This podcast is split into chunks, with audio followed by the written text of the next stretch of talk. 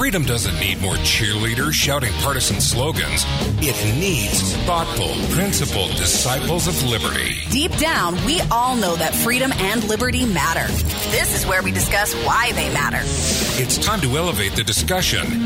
Welcome to the never ending quest for clarity. This is Loving Liberty with Brian Hyde. Hey, welcome to the Loving Liberty program. All right, as promised, I have Jeanette Finicum on the line with me. Hey, good morning, Jeanette.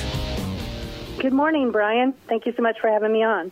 Uh, glad to have you on. And you know what? I, I, neglected to to ask this question before we went on, but I'm going to go ahead and ask you. Um, I, I, know that uh, you have been very blessed, and you have uh, you have remarried in the last uh, last little bit. Um, I think, though, for the sake of, of people knowing who you are and what we're talking about, you're okay if I refer to you as Jeanette Finicum? Is that okay? Oh, yes, absolutely. I just I don't want to muddy the waters. I don't want people to be confused, and that's that's actually one of the reasons why you and I are talking today. There's a fair amount of confusion out there over a recent newspaper headline that talks about how well a, a lawsuit involving uh, the shooting of Lavoy Finicum has been dismissed and that uh, that's a misleading headline. Help us understand how it's it's diverting us away from the truth. You're so very right. It, the media has an agenda, and that is one to confuse the public and to make them believe things within their just 30 second headline, you know. And then when you read in the body of the article, you realize, oh, that's not the Finicum lawsuit. That's not the wrongful death lawsuit of Lavoy Finicum. That's the lawsuit for Shawna Cox and Ryan Payne. Their civil lawsuit was dismissed. I mean, they have a completely separate judge. It's in a completely different uh, uh, federal court than than where mine is being held. Okay. So this it's important that people understand this because uh, you and your family are continuing to carry forward not only the message of freedom, but um, you are also seeking some accountability and, and some justice Ab- be served. Absolutely. We want accountability for the murder of Lavoy. We want we want the federal government to be held responsible for the lawless acts that they committed that day, and as testified to in a court of law by a federal trainer, a federal uh, trainer, there were multiple protocols on multiple levels that were broken that day. And so we need to be able to take our government to court, hold them accountable for the for the wrongful things that they did that day. And one, and most importantly, the murder of my husband, Lavoy Finicum. He did not and was not afforded his due process. He did not get to go to court. He did not get to have a jury of his peers decide whether he was guilty or innocent. There was not even a warrant issued that day for any of the individuals that were involved. It wasn't issued until the following day. We need to hold our government accountable. They can't just act like the Gestapo. And that is what's happening in our country today. We need to we need to double check and, and recheck them. We need to hold them um, in the confines of which the Constitution set up, and that due process right is due to every single individual in this country. Here, here. Now, it, I can't believe it's it's been um, it's it's coming up on four years since uh, since know. Lavoy was taken. Um, how let me just ask you just right out how are you and your family holding up? The strain has to be immense but i know that uh, you've also been making the best of the situation. Are you are you guys doing okay we're doing okay. Our our whole family has, you know, continued to live and move forward. You know, I, as in Lavoy's videos when he talks, he's talking about how he has he's fighting for the American citizen. He's fighting for the individual. He's fighting for his children and grandchildren. And I think at that time when he made that statement, he had 19 grandchildren and we have 35 now. Holy cow. so my children, I know, my children are continuing to live their lives and they are, but they are interested and continue to see justice made for their father's murder. And, and, and when we do this in this court, this is the American people's lawsuit. It's not just the Finicum family. This due process right belongs to each one of us, and we need to ensure and, and, and preserve it for everyone. And, and of course, you know, my life, it has not been the same since my husband was killed. Uh, it has not been the same. I have been on the road pretty much for almost four years. I continue, even though I'm remarried. I'm gone three weeks out of every month, pretty much. And uh, wow, uh, I am determined. I'm determined to see this thing through to the end. That I can say to myself that I did everything possible, everything um, that was afforded me, the, the legal option. I have done everything that I possibly can. Now, I understand that since your um, wrongful death suit uh, as a civil lawsuit is still pending, there are probably some things on which you cannot comment, but, uh, you know, it seems to be taking an unusually long time. Is this normal for how such uh, suits proceed through this through the court system?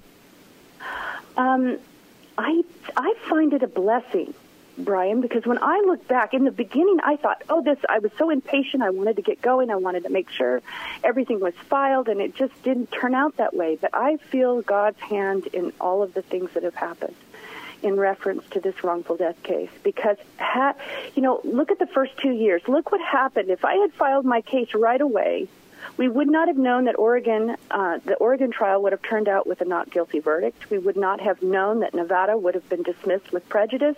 All of that has huge ramifications for my case.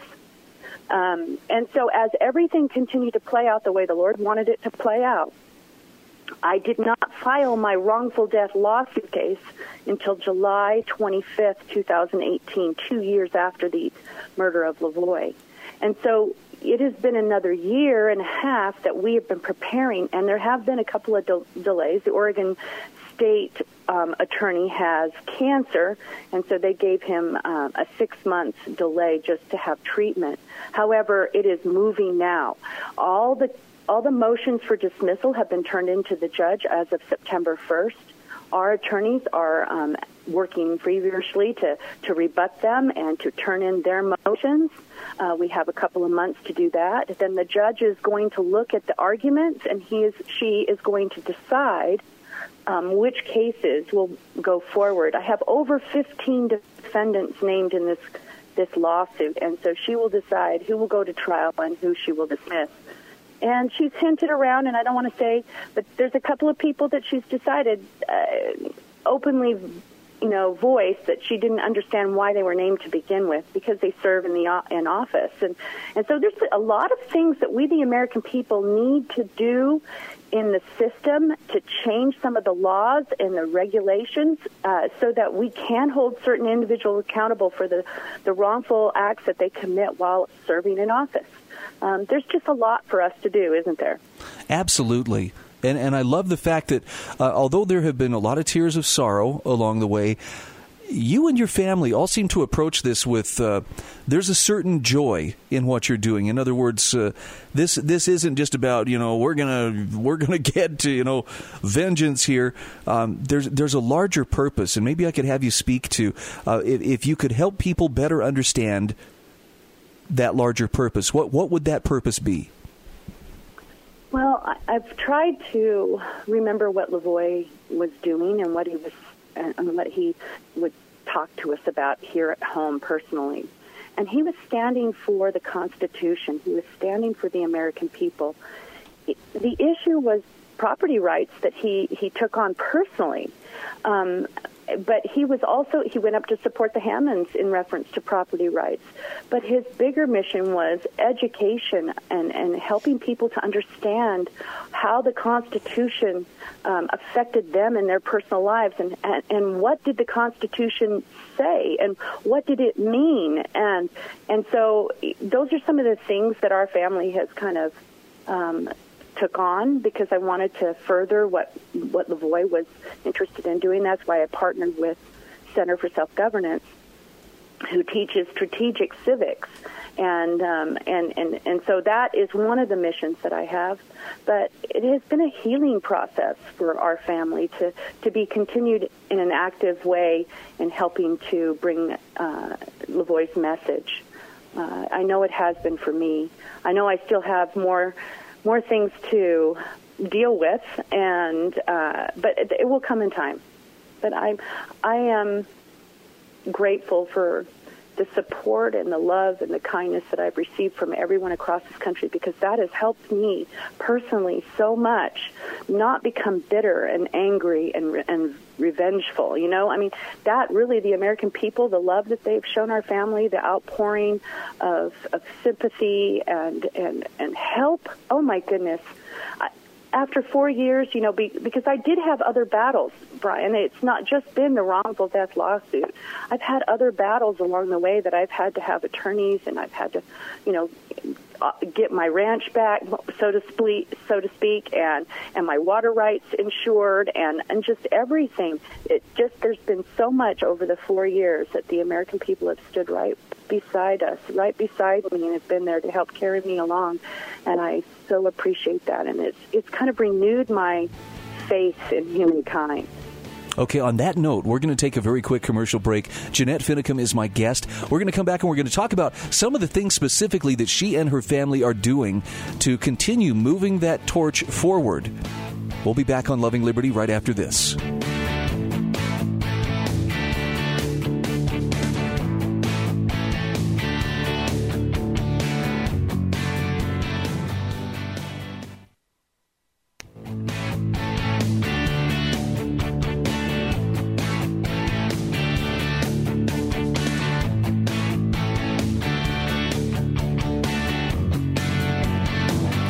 Welcome back to Loving Liberty.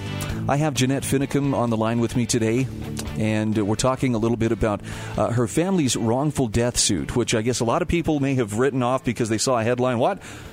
Lawsuit in Finicum shooting dismissed, and they think it's the it's uh, the one that his family has has filed. It's not, and so Jeanette is here with us today to help offer some clarification. Uh, Jeanette, something I wanted to to bring up was you and your family. You mentioned three months, or three weeks out of the month you are on the road. Tell us a little bit about what you are doing and, and maybe what your family members are doing um, in, in that time where you're away from home.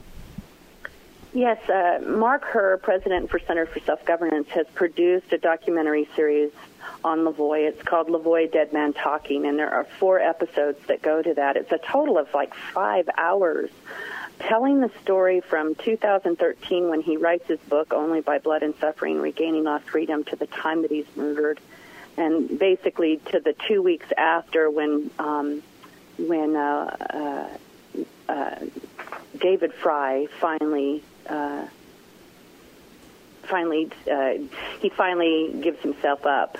And so that the documentary series goes for that continued um, time period, and it's wonderful because it really tells it from uh, Lavoy's own words because we have over nine hours of YouTube videos to where he's speaking for himself. People aren't putting words in his mouth and they're not able to describe him because he's describing himself and he's live and in color. And I so appreciate the way that Mark has put this together. So we are traveling the country and have been since June of 2000 um, I believe, 18, June of 2018, we premiered at the Red Pill Expo with episode one.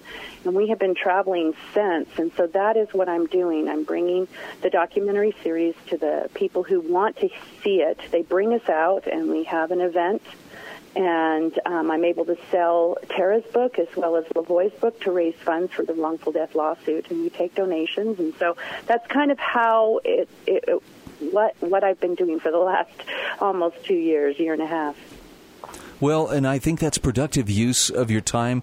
Um, one of the things I, I, just I had the privilege of, of, writing a column for a Southern Utah news source uh, earlier this week, and and I, I wanted to, to, to write about Lavoy because I see that misinformation and and it frustrates me. Um, you know, some people say, well, you just happened to swallow everything that Lavoy was selling, you know, hook, line, and sinker. But at least I had the advantage of meeting the guy. I got to look him in the eye. I got to shake his hand and talk with him. And I feel like that gives me a little bit better understanding of who he was and what he stood for than the people who are just so hostile, having never met him or interacted with him personally in any way whatsoever. I agree with you. They don't even know what the subject is about. They just know the this is indicative of the 50 second headlines or the Twitter feed.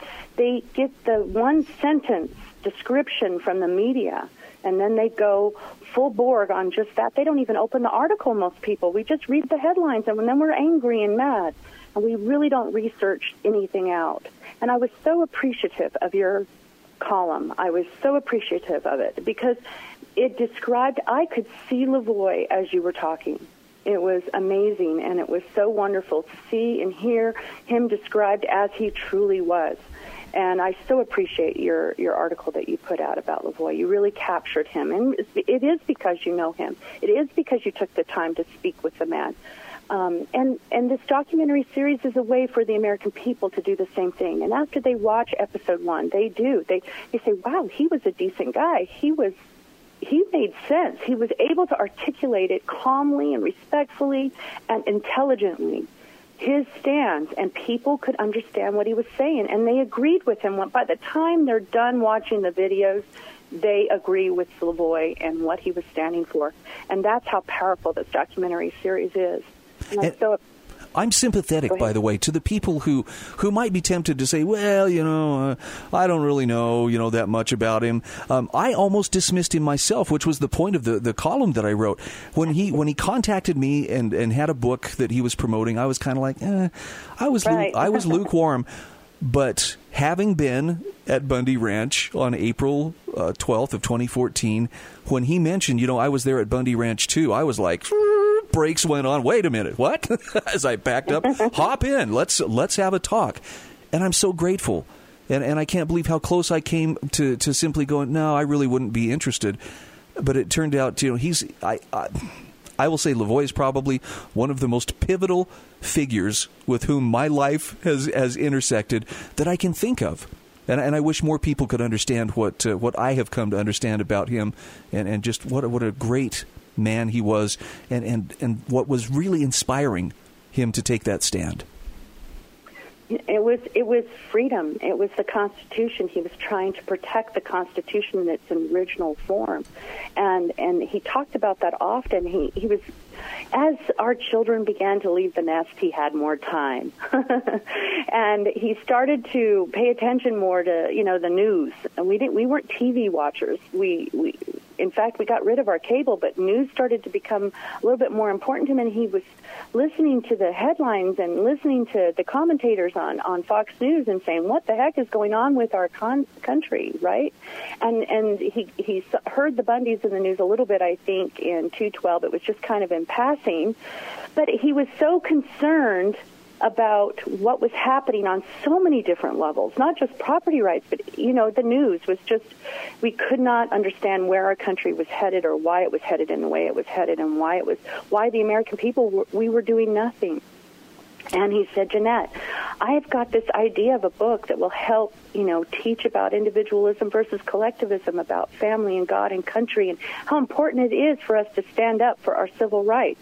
He says, it's a great story, and he was a great storyteller. It, was fun to be in the room when he was telling the story of his childhood or an, uh, something that he and his brothers did. It was wonderful to sit and listen to that. And so I said, sure. You know, we, we all got together and we kind of worked as a team to hold the fort down while he wrote that book. And that really was his first his first attempt at trying to bring uh, the message of liberty and freedom, and we need to work to keep and preserve that. And and so when he was going out talking to anybody who would listen to him about I just wrote a book, kind of like you, mm-hmm. you know, he he would he, the the property issue was a little bit more prevalent at that point. So here we are. He wrote the book in 213, but in 214 and 215 he's starting to get out there with his book, right? And so the Bundy issue is much more prevalent and in the news at that point, and he's already gone to the Bundy standoff. And so as he's going to promote his book in 215, he's continuing to talk about property rights and liberty and freedom and preserving the American Constitution. And so that's kind of how it went. It just went in that direction so quickly, and I look back on it. I look back on it and I think to myself, from the time that he wrote the book to the time that he was murdered, it was a very short three years. Yeah. A very short three years. It happened so quickly and his stand was over. But I, I and my my children have been determined not to lay the gauntlet down, and his stand is not over because he left 12 children, 35 grandchildren, and a wife behind to help continue to carry that. Well, and I think that, a lot of people were were touched by what he had to say, and that's that's something I reference in the column that I wrote. Uh, I was shocked at how many people came up to me in the weeks following his death who said, I heard Lavoy on your radio show and I felt the power in what he was saying. And that's unusual. I've had a lot of guests over the years. I don't remember ever having people come up to me and say, I felt the power of what your guest was saying, especially as he was just calling on people to know what they stand for and to find that courage to stand. I know, and I I really feel that the Spirit of God was with him and in his words and how he was trying to teach the American people and and, and sound the alarm, so to speak. Um, my husband was very faithful to his God, and uh, he did everything he did in prayer, and um, I'm very proud of him, and I'm very proud of the way he stood, and I'm very proud to be his be his wife. Jeanette, And we I'm are grateful for the. Oh, I'm sorry. we're, up against the clock here. Is there a website where people can go to to stay up with what you're doing? You bet. One Cowboy Stand for Freedom.com. And, and there you can find um, my calendar for where we are uh, to attend uh, Lavoy Dead Man Talking or to buy a book or to donate to the legal fund, which we we really appreciate. Thank you. God bless you and your family. Thanks, Jeanette. God bless you, Brian. Thank you. Timely, credible, thoughtful discussion. This is the Loving Liberty Radio Network.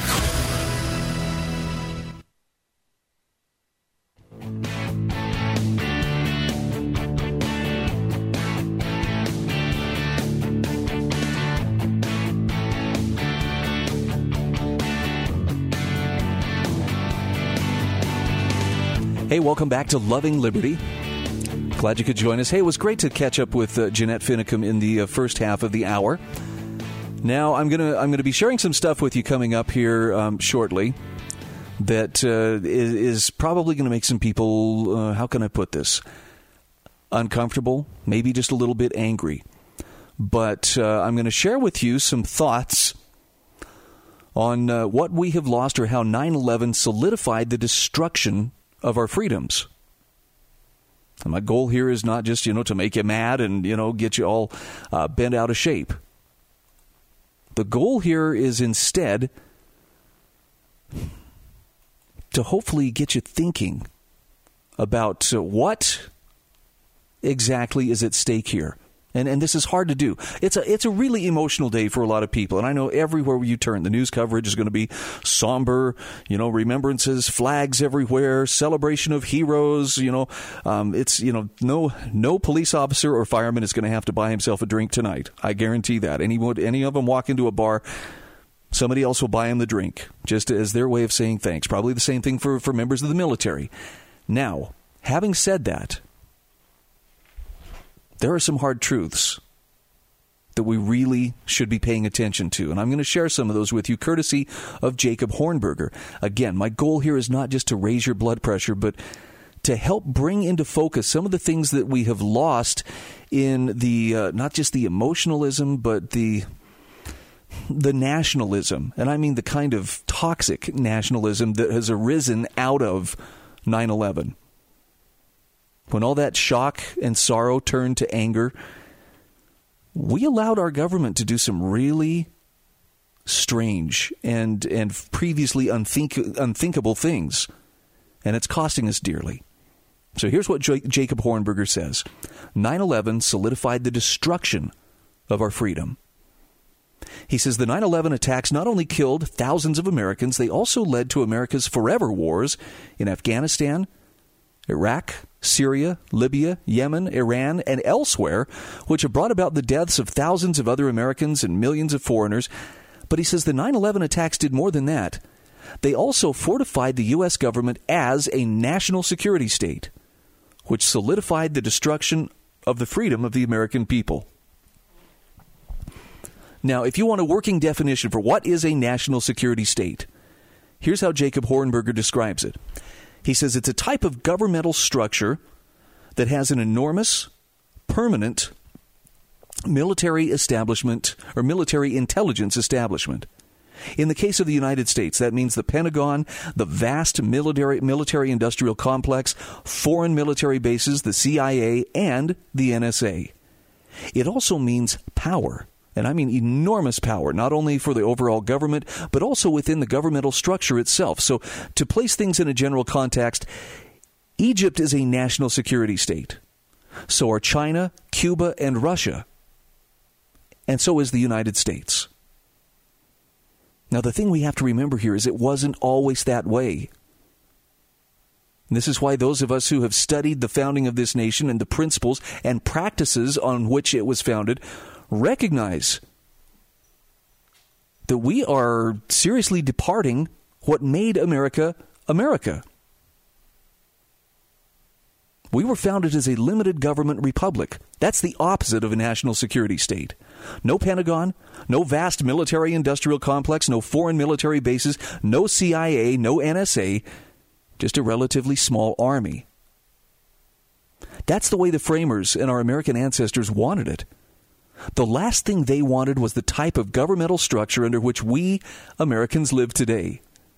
And Jacob Hornberger says, in fact, if the proponents of the Constitution had said to the American people after the Constitutional Convention that the Constitution was going to bring into existence a national security state, they would have died laughing, thinking it was a big joke, especially considering they just freed themselves from an oppressive state.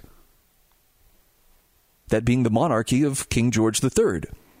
Once they realized it wasn't a joke, they'd have summarily rejected the deal and continued operating under the Articles of Confederation, a third type of governmental system under which the federal government's powers were so few and so weak that the federal government hadn't even been given the power to tax.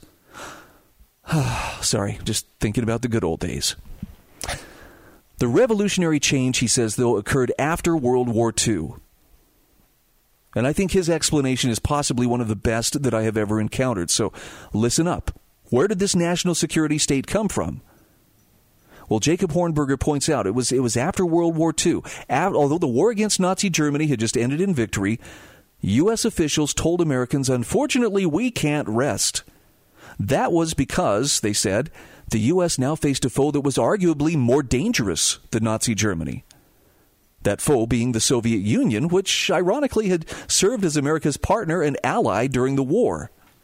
U.S. officials maintained that America now faced a vast post war communist conspiracy to take over the world, including the United States. And this conspiracy was based in Moscow, Russia. Yes, that Russia. And what our officials told us was that the only way to prevent this type of conspiracy from succeeding was to convert the U.S. government to the same type of governmental system that the Soviets had, which was a national security state. Continuing as a limited government republic, they said, would almost certainly result in a defeat for America and a communist takeover of our nation. So I'm trying to decide does that just show that uh, how, how little faith they had in the principles and practices on which this nation was founded? Or did they understand those principles and, and still reject them. It's hard to tell. But that's how we ended up with this omnipotent government. That's how we ended up with a national security state type of governmental system, along with all the dark side powers that come along with it. Our officials told the American people hey, we want to keep you safe, but we're going to have to do some kind of nasty things. Things that you would not sleep better at night knowing that they were being done. So here's the deal we'll protect you you keep your eyes half shut and don't ask too many questions. And we'll do this out of sight, out of mind, but we need the power to protect you and, and essentially engage in the same kinds of dirty tricks and spy work and so forth that our adversaries are engaging in. We just promise to keep it out of sight so that you don't have to be inconvenienced by, you know, any troublesome feelings of conscience, for instance. And that's how we ended up with a government that, that claims the power to assassinate, to kidnap, to torture, to engage in reg- regime change operations, to impose sanctions on people, embargoes, invasions, wars of aggression, occupations, coups, secret surveillance, indefinite detention, secret prison camps, military tribunals, denial of due process of law out of control federal spending and debt, in large part owing to the ever increasing budgets for that national security establishment. In other words, all of the things that one would have expected from the Soviet Union were now part and parcel of the arsenal of freedom wielded by the Pentagon, the CIA, and the NSA. Now, something to keep in mind here is that none of this was authorized by the Constitution. Well, why does that matter? We got to stay safe. Well, okay, but remember, that the Constitution is the charter that called the federal government into existence. And U.S. officials have always maintained well, now the Constitution isn't a suicide pact. Continuing to follow it, they said, would mean certain defeat at the hands of the Reds. And so they persuaded us that you need to let us slip the restraints of the Constitution. We need to abandon constitutional niceties to save America. And Hornberger says implicit in all the Cold War hoopla was that if the Cold War were ever to end, Americans could have their limited, limited government republic back. Of course, U.S. officials never thought for a moment that that would happen. Whoops! Hey, where went the Ber- Berlin Wall 30 years ago? And the national security state was a racket that was supposed to go on forever. But in 1989, that racket suddenly and unexpectedly came to an abrupt end. Financially broke, uninterested in continuing the Cold War, the Soviet Union declared an end to it, dismantled itself, and brought Soviet troops home from East Germany and from Eastern Europe. Well, there you have it. There was the end of the Cold War, right? That should have resulted in the re- restoration of America's limited government republic, but it didn't. Having lost its official Cold War enemy, the U.S. national security establishment found a new one by going into the Middle East and embarking on a killing spree, especially in Iraq, where it killed hundreds of thousands of people from 1991 through 2003. The victims, including Iraqi children, hundreds of thousands of them, and when U.S. Ambassador to the UN under the Bill Clinton regime, Madeleine Albright, was asked by 60 Minutes whether the deaths of half a million Iraqi children were worth it, she responded that while the issue was a hard one, the deaths were in fact worth it. By it, she meant regime change in Iraq. Now, there's more here, and we're going to pick up on it here just the other side of these, uh, these commercial messages. If you are hearing your pulse thundering in your ear, I'm sorry. I'm sharing with you some truths that are painful perhaps unpopular, and on today of all days, most certainly should not be spoken. But I think they need to be spoken nonetheless. We'll be back after these messages.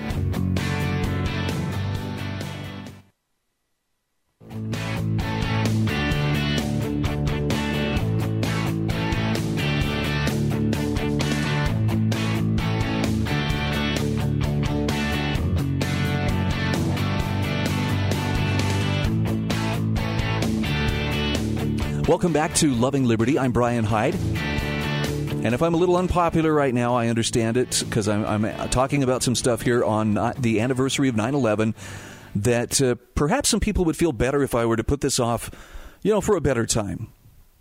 I don't know when would be a better time, but I'm sharing with you this article from Jacob Hornberger from the Future of Freedom Foundation, FFF.org, about how 9 11 solidified the destruction of our freedom at the hands of the national security state.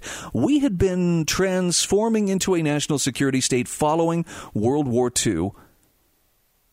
But it was the U.S. government's response to 9 11 that really solidified what that security state could become. And he talks about how in 1989, when the Berlin Wall fell, and then just a couple of years later, the uh, Soviet Union dissolved, Instead of the Cold War being over and our limited government constitutional republic being returned to the American people, the military or the uh, national security state went searching for a new foe. And it found one, starting with Saddam Hussein and starting with the first Gulf War, and then spreading on from there. He reminds us that Madeleine Albright, when asked if the deaths of half a million Iraqi children were worth the efforts for regime change in Iraq? She said, Yeah, well, it's a hard issue. The deaths were worth it. Which is kind of the official way of saying, Yeah, it sucks to be you, but uh, as long as it's not me, we're probably okay. Now, Hornberger says, not surprisingly, the U.S. mass killing of Iraqis, along with its decision to station U.S. troops near the Muslim religion's holiest lands, along with the unconditional military support of the Israeli government, led to terrorist retaliation beginning with the 1993 attack on the World Trade Center, the attack on the USS Cole, the attacks on the U.S. embassies in East Africa, and then the 9 11 attacks. Well, why didn't somebody say something? Why didn't somebody say something? Well, actually, there were a number of people saying something, Pat Buchanan among them. In fact, during the presidential campaign of 2000, keep in mind a full year before the events of 9 11, Pat Buchanan asked the following question about the high price of empire and the U.S. government's imperial behavior around the world. He said, How can all our meddling not fail to spark some horrible retribution?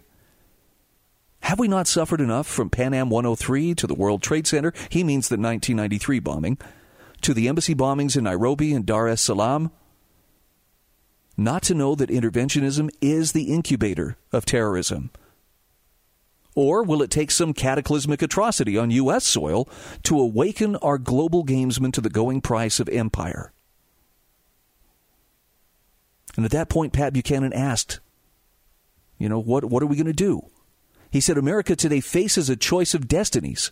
We can choose to be a peacemaker of the world or its policeman who goes about night sticking troublemakers until we too find ourselves in some bloody brawl we cannot handle. So, yeah, the excuse of, well, somebody should have said something. They did. But people didn't want to listen. And maybe it's fitting, you know, guys like John Bolton, who uh, either resigned or was shown the door, depending on who you talk to. but uh, he and his neo-conservative cabal strongly believe that it is not only, you know, America's capability, but it is our prerogative to go out there and remake the world by force. And that interventionism is what sparks the kind of murderous retribution that we saw carried out on 9 11. Now, that doesn't mean anybody who died in the Twin Towers or at the Pentagon or on Flight 93 deserved what happened to them. But to sit there and to pretend that it happened because the terrorists hated our freedoms and wanted to see our freedoms go away, well, if, if that's the case, they got what they wanted. And unfortunately, we have turned into kind of a garrison state here at home. Jacob Hornberger points out how the 9 11 attacks led to the invasions of Afghanistan and Iraq, followed by the interventions in Syria, Libya, Yemen, and elsewhere, which necessarily entailed a fortification and strengthening of America's national security state form of governmental structure. Now, they also led to the Patriot Act, which eviscerated the Fourth Amendment, as well as to a formalized assassination program, including the power to assassinate Americans to torture people, including Americans, to indefinitely detain American citizens and others as enemy combatants in the forever war on terrorism, to conduct secretive surveillance schemes over the American people and others, and to conduct intrusive searches at airports through the TSA, to impose more deadly sanctions and embargoes on foreign citizens, and to initiate more coups and other regime change operations. And it all adds up to the destruction of American liberty. To which Jacob Hornberger reminds us there's only one way to get our freedom back, and that is by dismantling the national security state and restoring our limited government republic. See, it's hard to remember, especially if you're, you know, kind of thinking back to what was I doing 18 years ago today, right about now, a lot of us were just glued to the television, our jaws hanging open in disbelief. It was the perfect opportunity for politicians to step up and to to foist on us plans that they had been sitting on the table for years. They just needed the right outrage, the right emotional leverage to get us to abandon our, our sense of, of right and wrong and to go with whatever it takes to feel safe.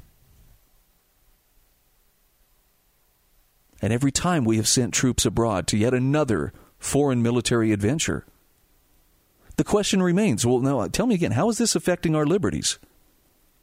Ostensibly, that's what they're doing, right? They're fighting to keep us free. And yet, it seems like every time we send those troops out, we're less free here at home. By the way, I'm going to be interviewing this afternoon on, uh, I, I, do the uh, 1 o'clock show from uh, 1 to 2 p.m. Mountain Time on K Talk 1640. We'll have the podcast posted up for this as well later this afternoon. But I'm going to be interviewing Jerrod Laber, who is uh, part of the uh, Young Voices group He is also their uh, expert and senior contributor on defense priorities, and he's going to talk about Afghanistan. What exactly has happened there? Because it did not take long for the U.S. government to go into Afghanistan after we demanded you give us Osama bin Laden or at least enough recognizable pieces of him that we can identify him because we want this guy. And the government of Afghanistan at the time was like, whoa, hold on, not so fast. Where's your proof? And the response was, well, we're going to invade. We're going to come and get him. Ostensibly they got him, but I'm still I'm still doubtful of the official story of well, we shot him in the face and dumped his body out at sea. Mm-hmm. It's convenient, ties up some loose ends, but I don't know. I don't know if I believe my government just because it sometimes uh, exaggerates. So for 18 years we've had troops in Afghanistan. Troops are still dying there, by the way. And just this last week, there was talk about bringing the Taliban to the table to discuss how can we go ahead and uh, I, am going to put this in, in terms that I, I would use to describe it. How can the U.S. sit down and declare victory and then you know come home? It's not a war to be won; it's an occupation, and that's you don't win an occupation. You just simply choose when to come home. We'll talk about how what happened last week, where there was there was talk about you know bringing senior Taliban members over to Camp David to meet with President Trump, and then there was this bombing, and a U.S. service person was killed, and it's yeah, the waters are muddy. But uh, Jerrod Laber should have some great insights for us again. That will be in the Loving Liberty with Brian Hyde Wednesday afternoon edition coming up this afternoon at 1 o'clock Mountain Time on K Talk 1640 in Salt Lake City. Look, I don't have the answers as to how do we fix all this. Uh, some of these things I really believe are, are going to require, um, they're going to require the same providential dynamic that was present at the founding of this country. But if that's going to happen, if we want to be the kind of people to, to whom God would extend his hand and, and bless us and prosper us and protect us, as I believe he did the founding generation, we've got to be we've got to be the kind of people who deserve that kind of help. It's not enough to snap our fingers and demand, "Hey, you, come protect us." There's going to be some humility involved and there's going to have to be a willingness to to put things of substance over political fads. And I guess that's going to start best at the individual level because it ain't going to happen from the top down. Thanks for joining us today for Loving Liberty. Stand by. CSC Talk Radio with Beth Ann is on the way next.